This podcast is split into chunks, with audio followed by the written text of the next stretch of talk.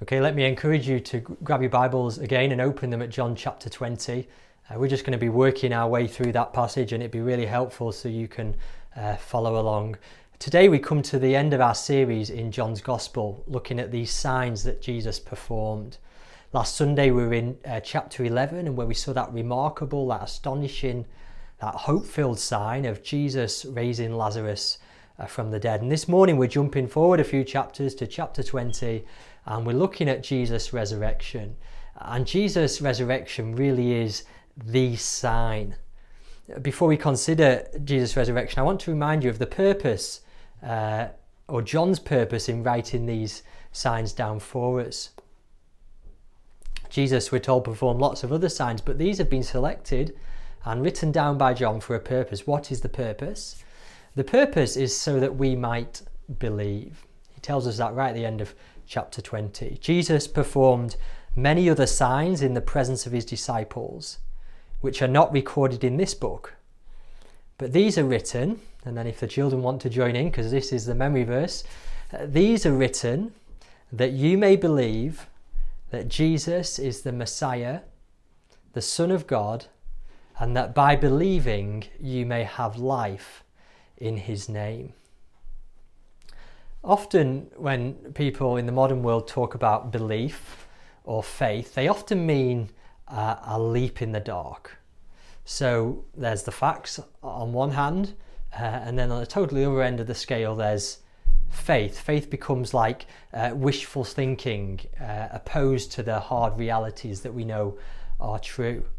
But I hope you're seeing that as we're going through this Gospel of John, that he uses faith in a, in a totally different way. Uh, faith as a leap in the dark couldn't be further from John's mind when he talks about belief. He's not talking about closing our mind off to the evidence. No, John is wanting to lay down the evidence for us, so he tells us what he saw. And so that we, having heard his eyewitness testimony, might also believe that Jesus is the Christ, the Son of God, and that by believing in him we may have life in his name. That's John's aim. That was uh, the path that John had taken as an eyewitness, and that's the path he's leading others toward. John doesn't want us to pretend to believe we to believe something we know isn't isn't true. He wants us he wants to convince us of what he knows is true. He's leading us to the right interpretation of the evidence chapter 19, obviously the chapter before chapter 20, John describes the, the crucifixion and the death of Jesus. Jesus really died, he tells us. Trained executioners, Ro- Roman soldiers, verified his death. And then, just to f- confirm it, they, they put a spear in his side and blood and water came out. Then t- two men, Joseph of Arimathea and Nicodemus, two fairly prominent men uh, at that time, they, they took Jesus' body down and handled it and prepared it for burial. And then Jesus was placed in a tomb with a great stone rolled over. John knows that Jesus is really dead. And then we come to chapter 20, that's the passage for this morning. Uh, and there we see the resurrection of Jesus. And in the first nine verses, I think John is trying to show us that the resurrection it really happened. The resurrection, it, it really happened. Let's look at these first nine verses. These verses are full of all sorts of detail which show that it's, it's an eyewitness. Just look at verse 1. We're given the time of the day, it's, it's early morning. We're given the day of the week, it's the first day of the week. That's the third day since Jesus died. And we're even told that it's, it's still dark, so the sun has not yet come up. And on that first day of the week, Mary Magdalene comes to the tomb. She was one of the women who was gathered around the cross who saw Jesus die. She was devoted to Jesus. As she approaches the tomb, she's shocked, actually terrified to find out that the, the stone is, has been rolled away. The tomb is open. She presumes that somebody has taken the body, so she rushes off to the disciples verse 2. She comes running to Simon Peter and the other disciple. That's John's way of, of referring to himself. If you look at the end of chapter 21, we'll see that this other disciple is the disciple whom Jesus loved. It's the disciple who's writing this gospel. It's John's way of referring to himself. And as Mary's comes running to these two disciples, she, she brings the news. Verse 2 So she came running to Simon Peter and the other disciple, the one Jesus loved, and said, They have taken the Lord out of the tomb, and we don't know where they have put him. She presumes someone's taken the body of Jesus. At Mary's news, the disciples turn and, and run towards the tomb. You can almost imagine John picturing this in his mind as he, he writes it down. We both ran, he says. I, I ran faster and reached the tomb first, but I didn't go in. Peter, he finally caught up and then he went into the tomb. That sounds like Peter, doesn't it? Never one to tentatively hold back. This reads, this reads like a, an eyewitness testimony. And when you compare it with the other gospel narratives of this resurrection morning, each has its own details. They're not contradictory, they're, they're complementary. And in verse 6 to 7, John describes in detail the, the grave clothes. Then Simon Peter came along behind him and went straight into the tomb. He saw the strips of linen there as well as the cloth that had been wrapped around Jesus' head. The cloth was still lying in its place, separate from the linen. Again, more eyewitness detail. Why all the detail about the grave clothes? Well, I think it shows uh, this wasn't, uh, uh, there was no panicked removal of the body by people trying to steal Jesus' body. If that was the case, they wouldn't have taken the time to remove the grave clothes and, fold them up. But also, Jesus' grave clothes are in contrast, aren't they, to Lazarus' grave clothes. Remember last week we looked at Lazarus. What was he like when he came out of the tomb? Well, he was wrapped head to toe in grave clothes, and Jesus had to give the instruction uh, for him to be uh, for him to be uh, released. But not Jesus. At his resurrection, all vestiges of death simply fall away. It seems that as at his resurrection there was no unwrapping needed. He simply passed through the grave clothes, leaving them behind in the place where they lay. Much the same as Jesus can appear later on in the chapter in the room, even though all the doors are locked. Doesn't mean that Jesus is some kind of ghost or that his resurrection is just a spiritual reality. No, no, this is a, a physical resurrection. Later in, uh, in the account, he, he will appear to his disciples and say, Touch me. In chapter 21, he'll eat breakfast with them on the beach. The resurrection of Jesus is not a spiritual myth to make us feel better, it's a, it's a physical reality. But the contrast with, with Lazarus' grave, grave clothes, I, I, think, shows the difference uh, between the resurrection or the raising of Lazarus and the resurrection of Jesus. Lazarus was raised to the ordinary kind of life that we know and would one day die again. Jesus, as raised, has, has been resurrected never to die again. Finally, uh, John goes into the tomb in verse 8. It says, Finally, the other disciple who had reached the tomb first also went inside. He saw and believed. He sees the way the grave clothes are folded, he sees the body of Jesus isn't there, and he believes. He believes that Jesus is alive.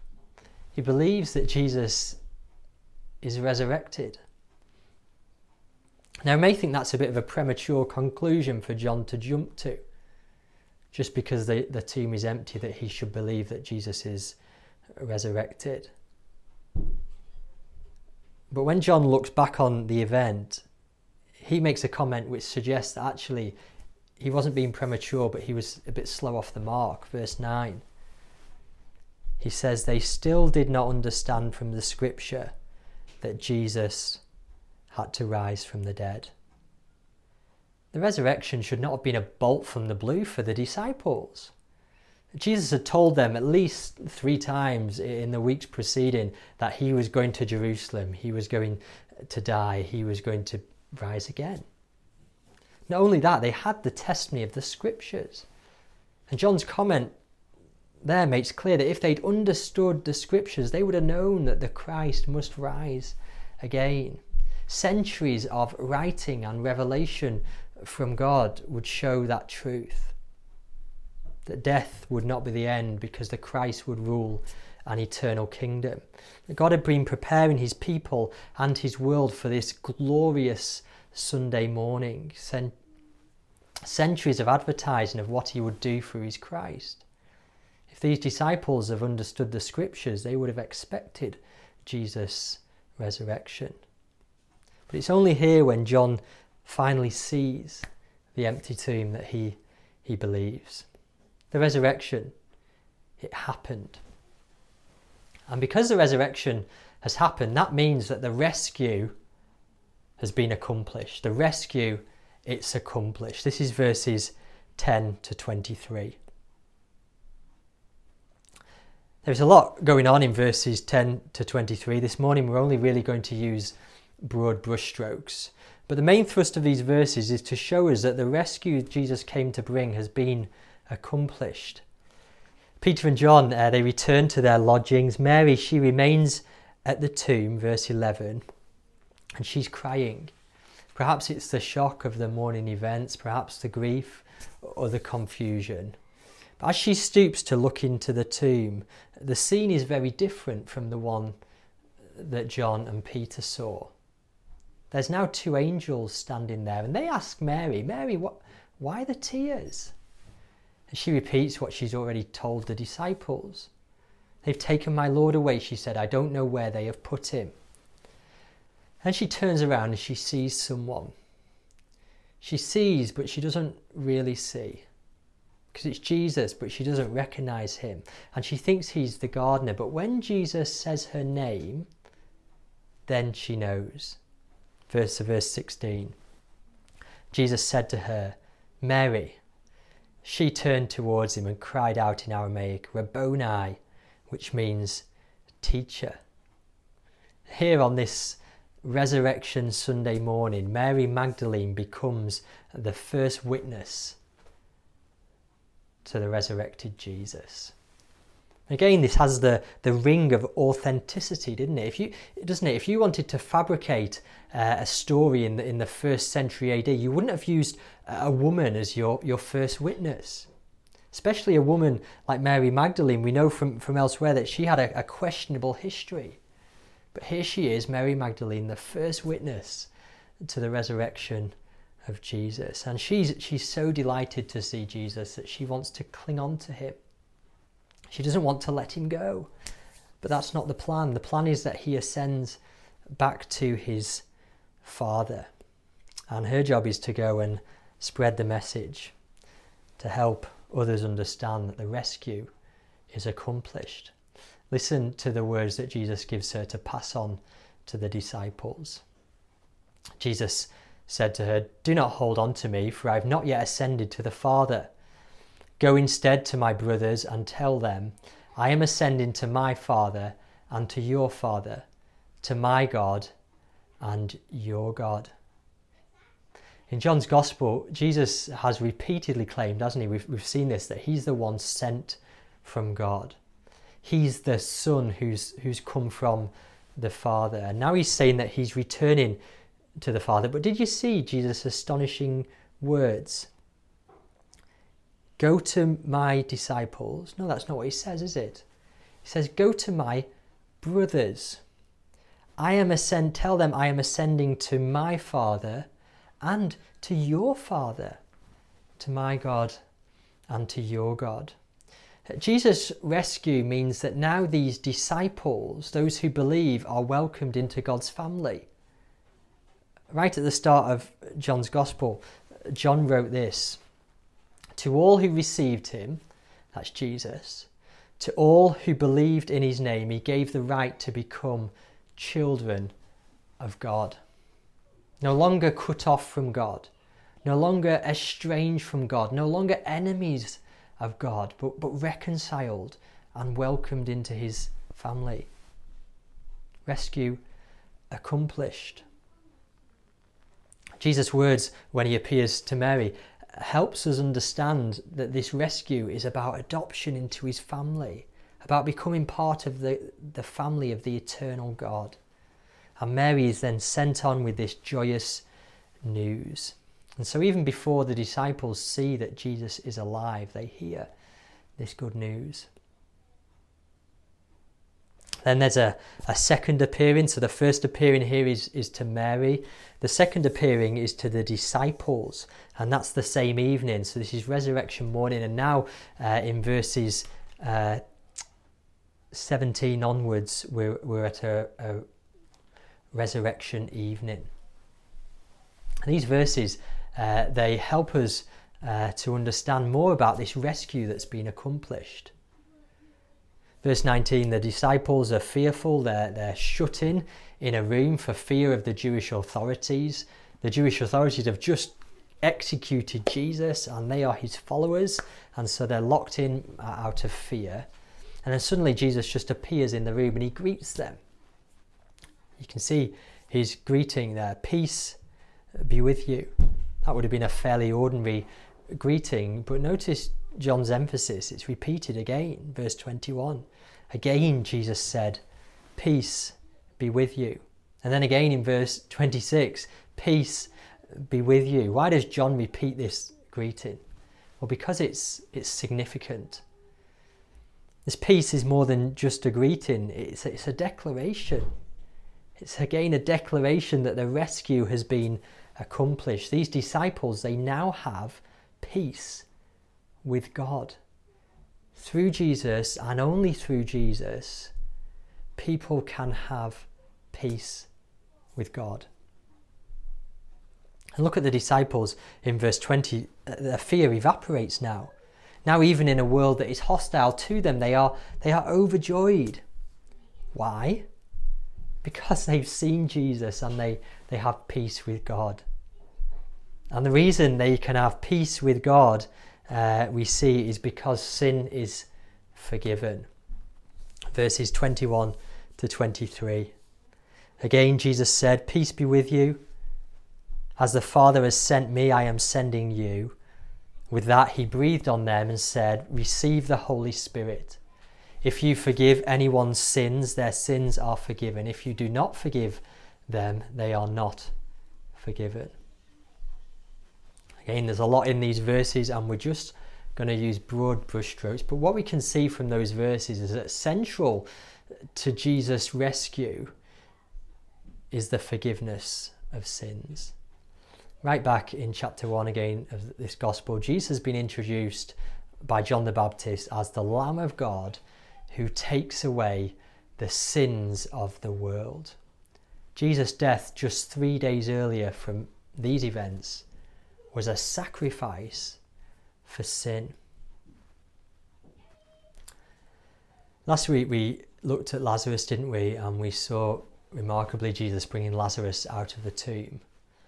We didn't read the whole uh, of the chapter last week, but after Lazarus is raised, there's different responses, as there always seems to be, to Jesus. There were many who believed when they saw Lazarus raised, but some of them went to the, the Jewish authorities, and the Jewish authorities are uh, anxious, they're fearful.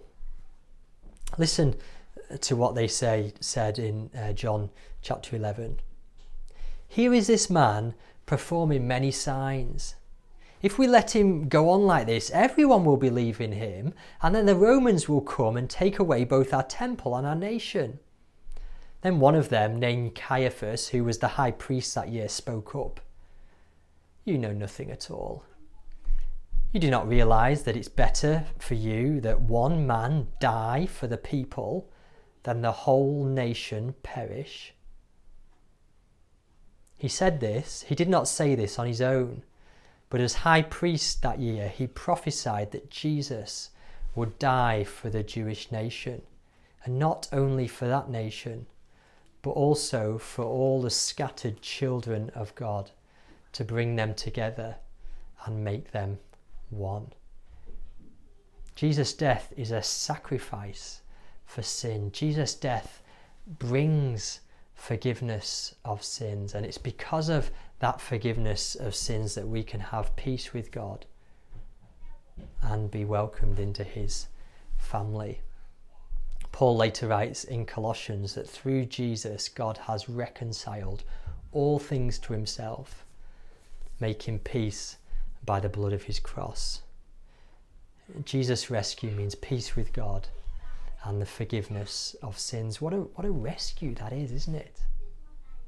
What a deep joy it brings to know that all of your sins are forgiven. The hymn writer says it well, doesn't he? My sin, oh, the bliss of this glorious thought. My sin, not in part but the whole, is nailed to his cross, and I bear it no more. Praise the Lord, praise the Lord. O my soul. And Jesus, as he appears uh, to his disciples here on the day that he was raised, he now sends them out to declare that this rescue, this glorious rescue, has been accomplished. He's breathing on them there in verse 22 and 23. It's like an acted out parable of what would take place at Pentecost. And as they go out bearing witness to Jesus, the Holy Spirit will be doing through them the same two edged work that characterized Jesus' ministry.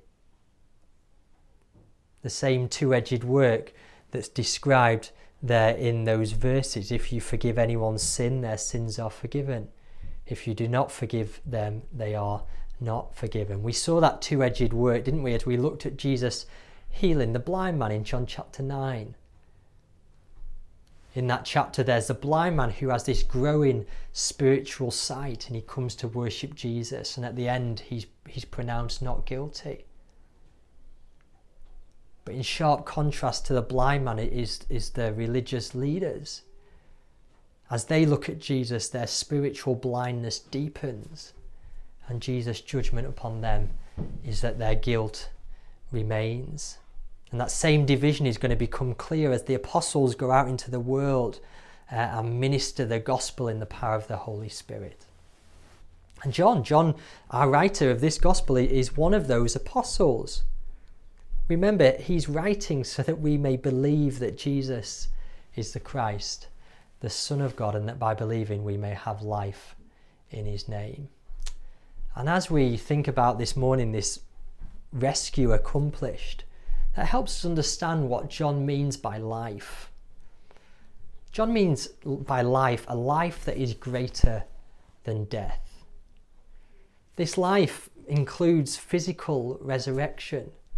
This life is about forgiveness of sins. This life is about peace with God, the one who made us. This life is about being part of the eternal family of God, becoming one of his children and living in relationship with God as our Father through the Son, Jesus Christ. And we all need this life, don't we? I need this life. You need this life. We're all dying. We don't like to think about it, but we are all dying. And we will all face God as judge. And Jesus brings life forgiveness, peace with God, a resurrection. That brings us uh, to our final verses, verses 24 to 31. Verses 24 to 31 are all about not seeing but believing. Not seeing but believing. When Jesus appeared to his disciples that first time, there was one disciple who wasn't there. That was Thomas. The other disciples had, had told Thomas that Jesus was alive, but Thomas was having none of it. He's skeptical. I don't know what he thought was going on. This isn't really the kind of thing you, you joke about. Maybe, maybe he thought it was some kind of odd, unusual grief reaction that all his friends were having. But Thomas is a, is a realist. We saw that in, in chapter 11, he was definitely not an optimist. And listen, listen to what he says. So the other disciples told him, We've seen the Lord. But he said to them, Unless I see the nail marks in his hand, and put my fingers where the nails were, and put my hand into his side, I will not believe. He's a skeptic. Thomas wants evidence. He wants to see and, and to feel before he will believe. And then a whole week passes a whole week passes. Imagine the conversations that there would have been between Thomas and the other disciples. Yes, Thomas, we've we've seen him. We have. He's alive. No, no, I'm, I do not believe you. Over and over again, this would have gone on, and then uh, a week later, Jesus appears to his disciples again. It's almost an exact replay of the of the week before, except this time Thomas is here. And Jesus says to Thomas, "Put your finger here." See my hands. Reach out. Reach out your hand and put it into my side. Stop doubting and believe. How does the rational, skeptical, evidence demanding Thomas respond to Jesus? Verse 28 My Lord and my God. He believes. This Jewish man, Thomas, worships another Jewish man, Jesus, and calls him God. Why? Because, in the light of the tangible evidence that he can now see and touch, it's the only reasonable thing to do. So he turns from doubt and he believes in Jesus. Jesus' words in verse 29 to Thomas, I think, are a, a gentle rebuke. See what you think. Then Jesus told him, Because you have seen me, you have believed. Blessed are those who have not seen and yet have believed. Jesus seems to rebuke Thomas for his slowness to believe. Suggests that Thomas already had ample evidence even before he was able to see and to touch. He too, like the other disciples, had the scriptures that testified to Jesus' resurrection. He'd already seen Jesus do many remarkable things, not least bringing Lazarus out the tomb with three words Lazarus, come out. He also had the testimony of the other disciples, his friends, people he'd spent the last three years with, who, who he knew well. He had their testimony that Jesus was alive. His problem was not that evidence was lacking. Thomas didn't need to see in order to believe. And neither do you or I. Listen to Jesus' words Blessed are those who have not seen and yet have believed. Believing in Jesus isn't a matter of a leap in the dark. It's not about ignoring reality or wishful thinking. It's a confidence that comes through listening to the eyewitness evidence about Jesus. The death and resurrection is, is the turning point in history. It's not something that we should expect or demand to be reproduced in every decade, in every city of every country, so that we can all see and, and touch. But Jesus here is, is, is showing us that he has not left us without ample reason to believe. The Gospel of John, in fact, is given, it's part of the evidence so that we may believe that Jesus is the Christ, the Son of God, and that by believing we may have life in his name. The resurrection, we've seen this morning, it happened. The rescue, it's, it's accomplished.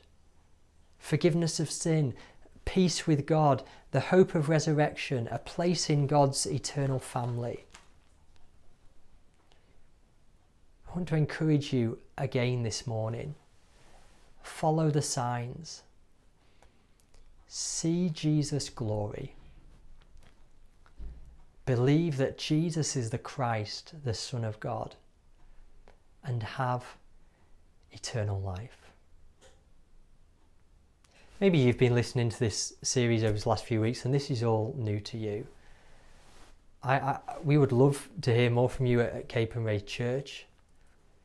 We'd love to connect with you. If that's you, please get in touch via the email that's on the website. But for all of us listening this morning, this series is here to strengthen our faith, to help us live well, looking to Jesus. We're going to sing about looking to Jesus in our final song, Turn Your Eyes Upon Jesus. Let's enjoy the truth that's contained in this song.